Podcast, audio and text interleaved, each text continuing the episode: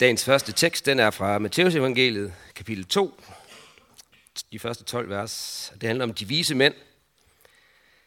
Da Jesus var født i Bethlehem i Judæa, gik kong Herodes, i kong Herodes dage, se, der kom der nogle vise mænd fra Østerland til Jerusalem og spurgte, hvor er jødernes nyfødte konge?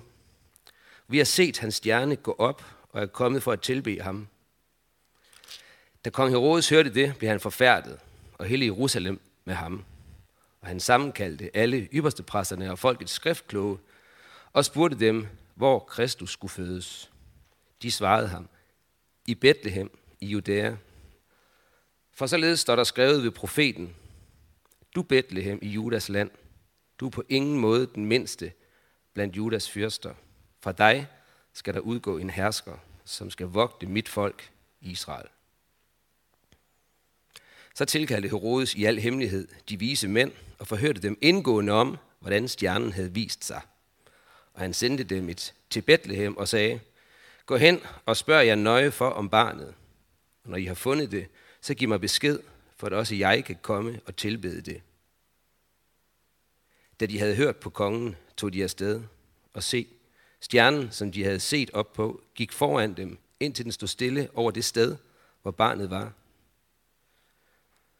Da de så stjernen, var deres glæde meget stor, og de gik ind i huset og så barnet hos dets mor Maria, og de faldt ned og tilbad det, og de åbnede for deres skæmmer og frembar gaver til det, guld, røgelse og myre.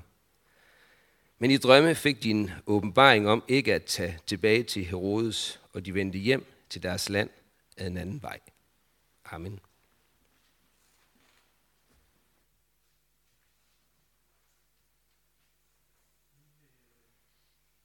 Vi vil nu rejse os og øh, bekende den kristne tro sammen. Og denne her gang er det med den apostolske trosbekendelse, som vi kender lidt bedre end den, vi havde sidste gang. Vi forsager djævlen og alle hans gerninger og alt hans væsen. Vi tror på Gud Fader, den almægtige, himlens og jordens skaber. Vi tror på Jesus Kristus, hans enborne søn, vor Herre, som er undfanget ved Helligånden, født af Jomfru Maria, pint under Pontius Pilatus, korsfæstet, død og begravet, nedfaret til dødsriget, på tredje dag opstanden fra de døde, opfaret til himmels, siddende ved Gud Faders den almægtiges højre hånd, hvorfra han skal komme at dømme levende og døde. Vi tror på Helligånden, den hellige almindelige kirke, de hellige samfund, syndernes forladelse, kødets opstandelse og det evige liv. Amen. Værsgo og til plads.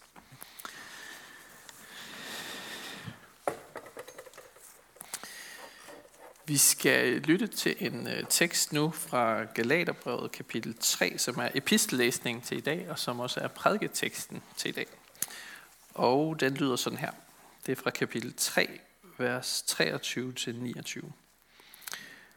Før troen kom, blev vi bevogtet under loven og spærret inde, indtil troen skulle åbenbares.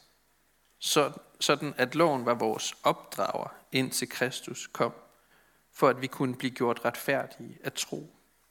Men efter at troen er kommet, er vi ikke længere under en opdrager. For I er alle Guds børn ved troen i Kristus Jesus.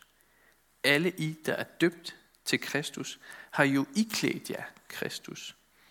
Her kommer det ikke an på at være jøde eller græker, på at være træl eller fri, på at være mand og kvinde, for I er alle en i Kristus Jesus. Og hører I Kristus til, er I også Abrahams afkom, arvinger i kraft af Guds løfte. Det er Guds ord til os i dag. Lad os bede. Himmelske Far, jeg beder dig om, at du må åbne vores ører og hjerte for, hvad du vil sige til os i dag. Amen. Vi øh, lavede en quiz øh, inden dronningens nytårstale i går hjemme hos os. Vi var 18 til nytårsaften, øh, og, øh, og der var også 10 børn. Og øh, vi skulle lave sådan en quiz, hvor vi skulle gætte på 10 ord, som dronningen tog med i hendes nytårstale. Og, øh, og det var meget sjovt sådan at se, hvor opmærksom børn rent faktisk lyttede med på dronningens nytårstale, øh, når de nu sad og holdt nøje øje med, hvad for nogle ord, der nu kom, kom øh, ud. Øh, det var måske ikke, fordi de sådan var super optaget af, hvad det var, hun kommunikerede, men de var i hvert fald optaget af, hvilke ord hun sagde. Øh, Og om ikke andet, så, øh, så var det i hvert fald sådan en, en god måde at få lidt kulturel dannelse ind i, i ungerne. Der gælder alle tricks, tror jeg, jeg vil sige. Øhm, jeg vandt desværre ikke konkurrencen. Øhm, jeg forstår ikke helt, hvorfor dronningen ikke nævnte Katar og gas og fællesskab, men det gjorde hun altså ikke. Til gengæld så lagde jeg mærke til tre ting, som hun sagde i sin tale. For det første så lagde jeg mærke til, at øh, majestæten hun øh, havde en markant og en tydelig fokus på krigen i Ukraine. Hun øh, talte om det med stor alvor, og det fyldte en hel del til indledning. Og hun talte også om vores ansvar som øh, danskere til at tage os af de øh, flygtninge, der kommer fra Ukraine til os. Det var et, øh, et godt kristligt budskab til os, tænkte jeg. For det andet så lagde jeg også mærke til det billede, hun delte om en bro imellem generationer. Der var, hun talte om en kløft imellem generationerne, og at der var brug for at bevæge sig hen over broen begge veje.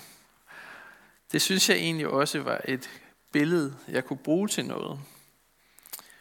Og så for det tredje, så lagde jeg mærke til noget, der overraskede mig og det var, at hun øh, følte sig nødsaget til at øh, tage konflikten med Joachim, prins Joachim øh, op til sådan en offentlig øh, samtale om hans børns titler.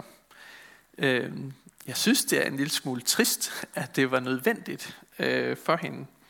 Men jeg, øh, da jeg så sad og tænkte lidt efter, så synes jeg faktisk også, at det var udtryk for, at selv den kongelige familie kan være helt normal på den måde, at de har også ting, der er svære i familien. Ting, som kan gå skævt. Og de kan have brug for at søge forsoning med hinanden. Og det tænker jeg egentlig var et flot udtryk på den måde.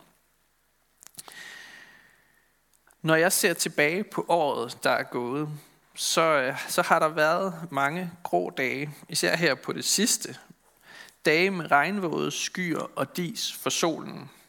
Der har også været dage med tæt tog.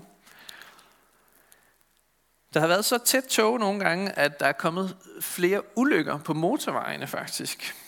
På grund af den ringe sigtbarhed, så er biler og lastbiler braget ind i hinanden.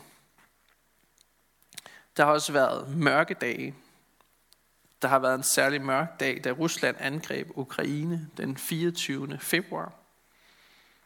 Der har været mange mørke dage siden den dag i Ukraine. Der var også en mørk dag, da tre mennesker mistede livet i et skyderi i shoppingcentret Fields i København. Og det var en mørk dag, da gasledningen Nord Stream blev saboteret lige uden for dansk territorial farvand. Der har været nogle mørke dage. Og når vi kigger ind i det nye år og kigger fremad, så har det et skær af tåge over sig. Der er en økonomisk usikkerhed. Der er en usikkerhed omkring klimaet. Hvordan vil det måtte gå? Politisk er der en usikkerhed. Hvordan vil det gå i Ukraine? Dronningen satte også ord på den lidt skælvende følelse af, hvad er der mund i vente for os? Man kan sige, at vi går måske en lille smule forsigtigt frem igennem togen, fordi vi vil gerne øh, undgå at havne i sådan et harmonika sammenstød, ligesom ude på motorvejen. Vi går forsigtigt frem. Et vers, jeg blev mindet om i den forbindelse, lyder sådan her. Men søg først Guds rige og hans retfærdighed, så skal alt det andet gives jer i tilgift. Det er et løfte, der vil noget. Det giver os et pejlemærke om, hvad vi skal prioritere først. Det forklarer for os, hvad der er vigtigst her i livet. Galaterbrevet, som vi lige har læst et lille afsnit fra, det handler primært om Guds løfter. Og på den her første dag i 2023, der skal vi stoppe op, og så skal vi begynde året med at tænke på Guds løfter. Vi skal lytte til Guds løfter. For Bibelen er løfternes og opfyldelsernes bog. Hvis man går helt tilbage til begyndelsen, så får Adam et løfte om, at kvindens afkom skal knuse slangens hoved. Det får sin opfyldelse, da Jesus dør på korset. Hvis man drager lidt længere ind i Bibelens fortælling, så møder vi Abraham, der får løftet om en søn i sin alderdom, og at hans familie skal blive så talrig som stjernerne. Det løfte gik i opfyldelse, da Sara fik Isak. Og igen mange år senere, da Gud forenede jøder og hedninger i troen på Kristus Jesus, som vi læser om i dag. Her kommer det ikke an på at være jøde eller græker, på at være træl eller fri, på at være mand og kvinde, for I er alle en i Kristus Jesus. Vi er en familie. Det var en opfyldelse af løftet til Abraham. Bibelen er en lang beretning om løfte efter løfte, der går i opfyldelse. Og derfor så giver det så god mening at lytte til Guds ord, og lad os fylde af Guds ord og hans løfter. Der er ikke noget bedre sted at finde trøst og opmundring. Så lad os sammen søge Guds rige og hans løfter først, så skal alt det andet gives jer i tilgift. Det største og vigtigste løfte i Bibelen er løftet om Messias.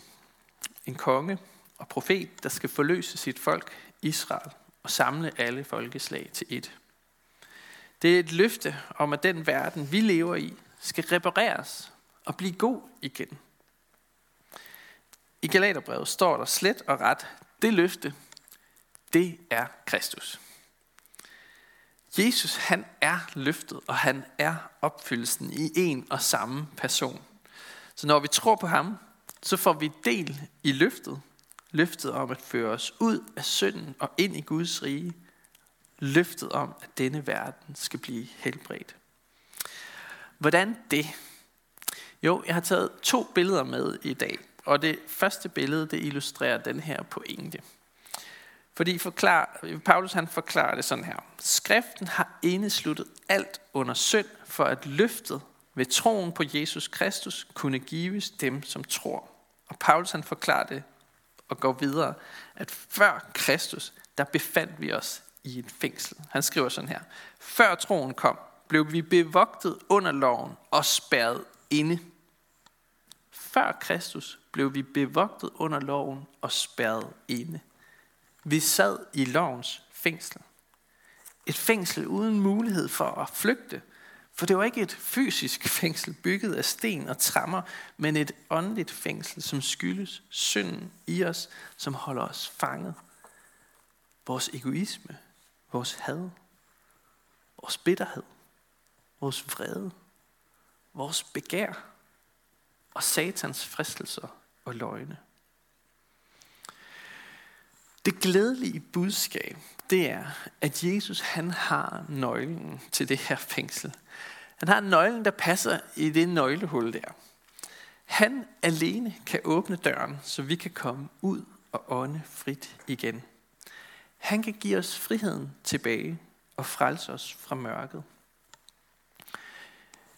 Det blev illustreret øh, i, rigtig godt i beretningen, vi hørte juledag. Øh, om Paulus og Silas, der sad i fængslet i Filippi, og hvor dørene pludselig sprang op i bogstaveligste forstand, og hvor fangvogteren endte med at komme til tro på Jesus. Der er altså et befrielsesbudskab i budskabet om Jesus. Og det betyder, at det, som holder dig fanget, det, der har holdt dig fanget i det forgangne år, det ønsker Jesus at sætte dig fri fra.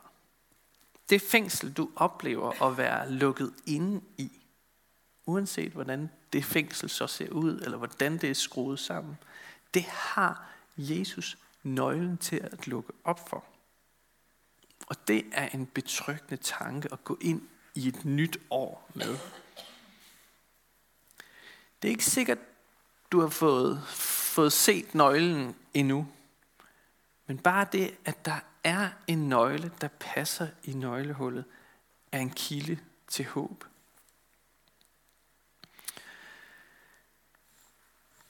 I bibelsk forstand, vi kan godt tage det billede væk nu. I bibelsk forstand, så går vi fra at sidde i et fængsel til at være Guds børn og arvinger, og det sker sådan fra det ene øjeblik til det andet. For I er alle Guds børn ved troen i Kristus Jesus, og hører i Kristus til, er I også arvinger i kraft af Guds løfter. Altså, så vi går lige fra fængsel til at være arvinger i Guds rige. Det er ret dramatisk egentlig, når man tænker over det. Jeg ved ikke, om du sådan har prøvet at få en uventet arv. Øh, jeg forestiller mig, at det sådan kunne være en ret fed følelse, egentlig lige pludselig at, øh, at få en arv, som man ikke havde regnet med. Jeg vil bare sige, det er sådan, det er at være kristen. Som kristen er du pludselig og helt uventet blevet arving. Arving til den største skat i verden. Du er blevet tilføjet testamentet. Så vi kommer altså ud af fængslet, og så døbes vi, og i det vi døbes, så iklædes vi Kristus. Så er vi ikke længere iklædt vores gamle laser, vores syndige liv, men vi er iklædt den rene dragt, den fineste klædning, arvingens dragt. Den har vi fået. For det er tøjet, der gør det, som man siger. Nej, det er det ikke. Det er Jesus, der har gjort det. Vi iklædes bare hans retfærdighedsklædning, så vi ikke længere går i os selv og i vores egne gerninger, men vi går i kraft af ham, som hans udsendte medarbejdere og hans kære børn.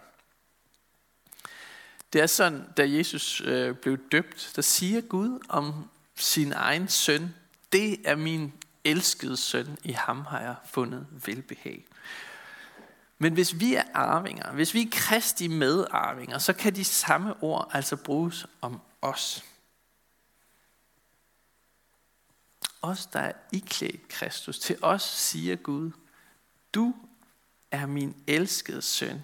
I dig har jeg fundet velbehag. Det er min elskede datter. I hende har jeg fundet velbehag. Gud finder velbehag i os, fordi vi er iklædt Kristus.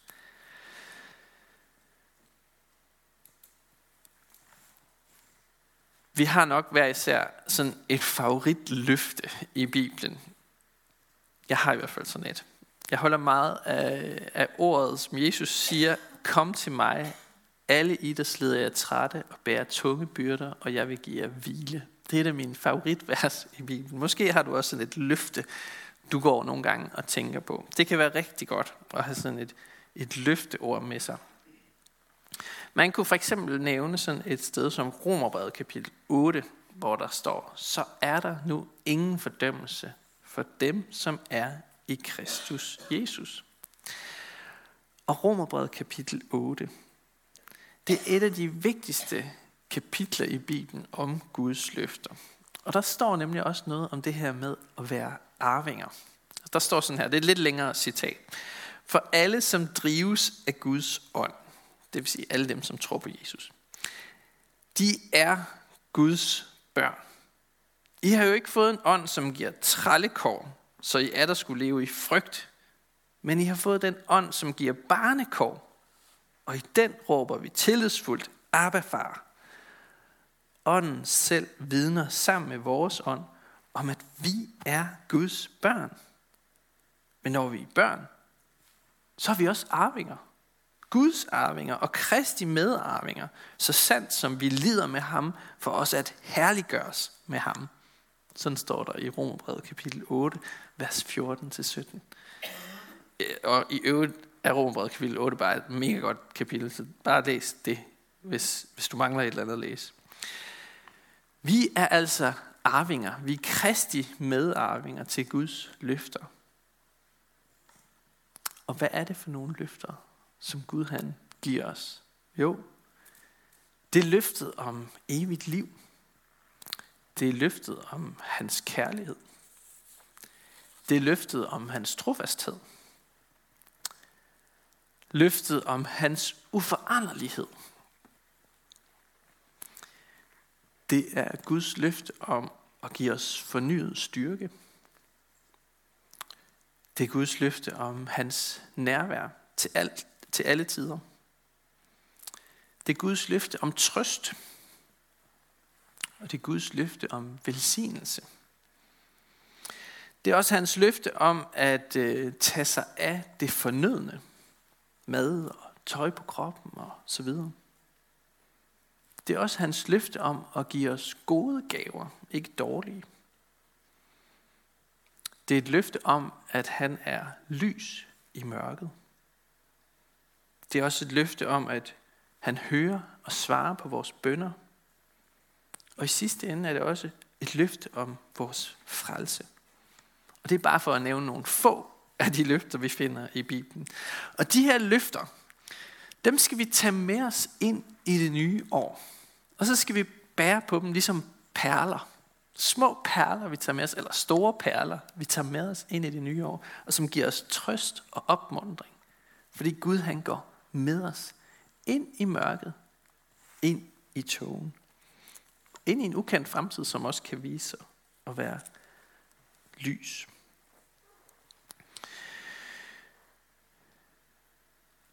Jeg vil lige slutte af med at knytte nogle ord til øh, det billede, som dronningen nævnte med den her bro. Og øh, jeg har også taget et billede af en bro med, den flotteste bro, vi har i Danmark, Lillebæltsbroen, øh, hvis du spørger mig. Dronningen, hun øh, talte i sin nytårstale om den her bro imellem generationer, der kan krydses begge veje. Det kan broer jo for det meste. Øh, vi mennesker, vi kan komme hinanden i møde ved at bevæge os over den kløft, der adskiller os. Vi kan mødes på midten, eller vi kan gå helt over på den anden side og sætte os ind i det andet menneskes følelser og tanker og erfaringer. På den måde kan vi nedbryde den kløft, der er imellem hinanden. Det er en god kristen påmindelse til os alle i bjergprædikens ånd. Men der er en anden bro. En bro, der kun kan krydses fra den anden side af. Og det er broen over den kløft, der er mellem mennesker og Gud. Der står i Lukas evangeliet kapitel 16, at der er lagt en dyb kløft imellem os og ham. For de, som vil herfra over til jer, ikke skal kunne det, og de heller ikke skal komme over til os deroverfra. Så der er en uoverkommelig kløft imellem os og Gud. Og Bibelens løfte er, at den bro mellem menneske og Gud, den har Gud krydset for vores skyld den kan kun krydses fra den anden side af. Kun ved, at Jesus kom over på vores side og fjernede vores synd. Kun ved, at Gud blev menneske og levede et retfærdigt liv. Kun ved, at Jesus selv gik i fængsel, kunne vi blive fri. Lad os bede sammen.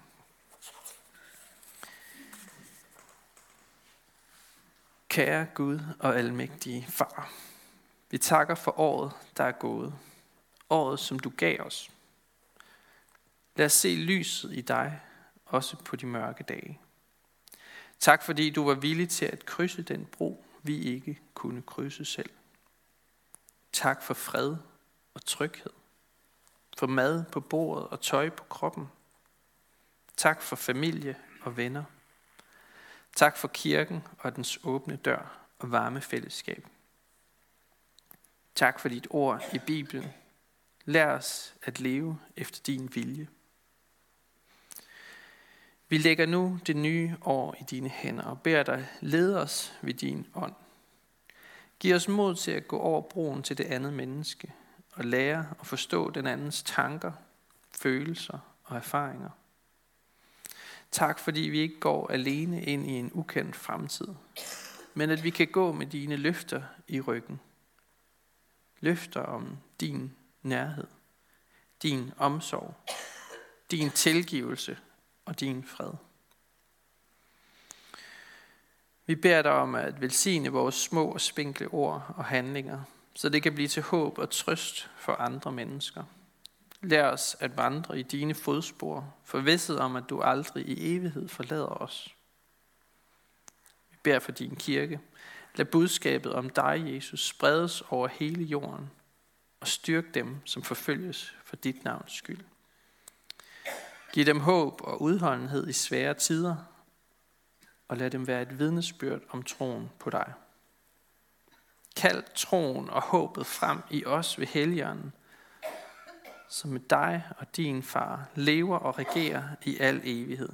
En sand Gud fra evighed og til evighed. Amen.